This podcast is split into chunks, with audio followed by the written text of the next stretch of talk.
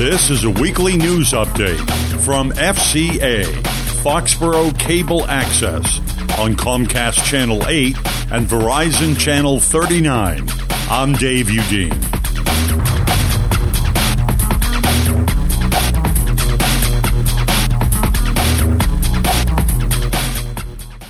An Attleboro man, 19 year old Nicholas Van of Greenfield Street in Attleboro, was arraigned on drug and other charges last Friday after he allegedly drove into a utility pole in South Attleboro and later threatened to kill a police officer at Sturdy Memorial Hospital. Police said witnesses told them that Van got out of his vehicle after the accident and put a backpack into his trunk before police arrived. The suspect then was transported to Sturdy Hospital with minor injuries. After an investigation, police seized $132 in cash and found a large plastic bag of suspected marijuana in the backpack. Van was later arrested at the hospital after allegedly causing a disturbance and threatening to kill an Attleboro police officer, Adam Plant, who investigated the crash, with a second officer, Anthony Lofton. Van faces charges of driving under the influence of drugs, driving to endanger, failing to drive within marked lanes, possession of marijuana with intent to distribute, disorderly conduct, disturbing the peace, and uttering threats to kill. Van pleaded innocent in Attleboro District Court and is due back in court on November 6th. The mother of 27 year old Odin Lloyd of Boston has settled her wrongful death lawsuit with the estate of former New England Patriots player Aaron Hernandez. Hernandez was convicted in 2015 of killing Lloyd in a secluded area of a North Attleboro industrial park in June of 2013, not far from Hernandez Westwood Estate home. The conviction was later vacated after Hernandez killed himself in his prison cell last year before his appeal was heard. Although the conviction was vacated, Bristol County prosecutors are trying to get the conviction reinstated. The matter is pending before the state Supreme Judicial Court. Suffolk Superior Court Judge Merita A. Hopkins entered an order of dismissal of the lawsuit on the grounds that the action was reported settled. Terms of the settlement were not disclosed. A reduction in the amount of state aid for fiscal year 2019 is a problem for many communities in the area including Foxborough. Foxborough has received $78,000 less for fiscal year 2019 as compared to the last fiscal year, and assessments have increased by $29,000 according to data on the State Department of Revenue website. Foxborough Town Manager Bill Keegan said the net state aid went down by over $100,000. Net state aid is the difference between aid and assessments. Keegan said Foxborough's assessments related to charter schools is the money the state charges the town when students attend a charter school. Keegan continued saying, the way the assessment impacts Foxborough, it takes away from public school funding and efforts at the state level to get reimbursed for 100% of charter school costs, which was included in a recent bill filed by State Representative Jay Barrows, was unsuccessful. Other towns, including North Attleboro and Mansfield, have agreed that a joint effort by towns to push for a reevaluation of the Chapter 70 education funding formula is the next step.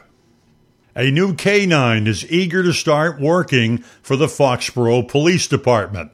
Foxborough Police Officer Kurt Paulister and his canine dog Drax will be training at the Canine Police Academy in Bridgewater. Drax, a 16 month old German Shepherd, will be taking over for canine dog Marley, who retired last week after about 10 years of service to the town. Marley, a Labrador retriever, worked with current canine officer, Foxborough Police Sergeant John Chamberlain, whose pension is based on human years and is still working with the department.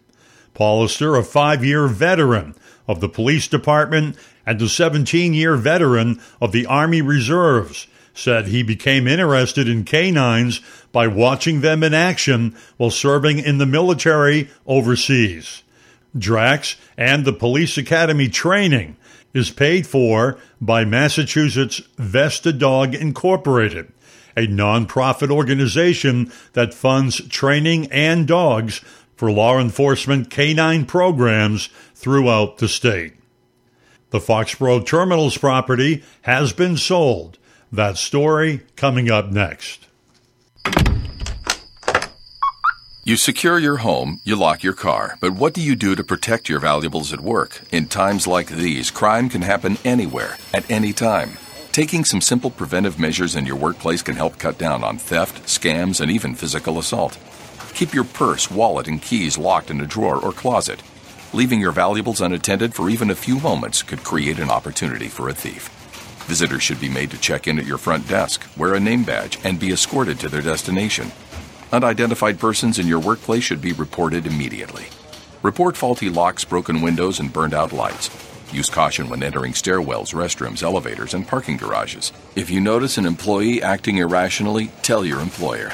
To learn more on how to keep your workplace safe, visit ncpc.org. That's ncpc.org. Crime prevention at work. It works. A message from the U.S. Department of Justice, National Crime Prevention Council, and the Ad Council a subsidiary of the Kraft Group, has purchased the former Foxborough Terminals property at the corner of North Street and Route 1 for $18 million. Foxborough Terminals was a popular parking area for events at Gillette Stadium. According to the Norfolk County Registry of Deeds, the former warehouse and surrounding land comprise 26 acres. The official buyer is a new firm called FRA Terminals with an address of 1 Patriot Place, which is a location of Gillette Stadium.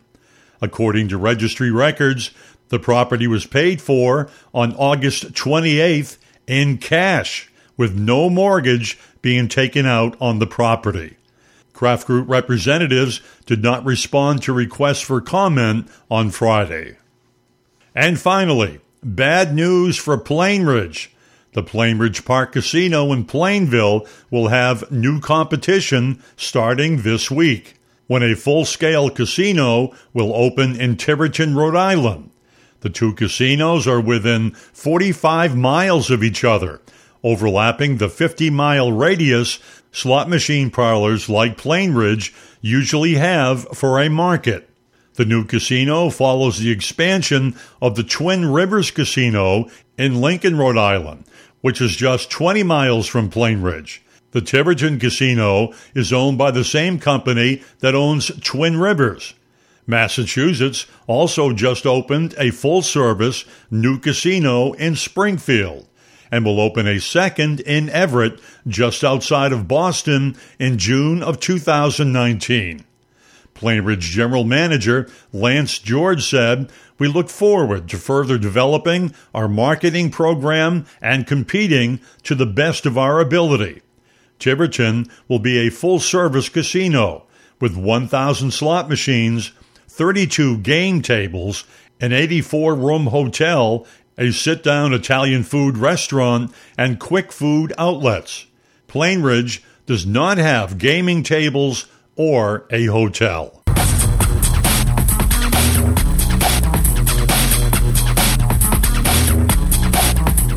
This has been a weekly news update originating from the studios of Foxborough Cable Access on Comcast Channel 8 and Verizon Channel 39. Content taken from various sources, including the Foxborough Reporter and the Sun Chronicle. This is Dave Udine.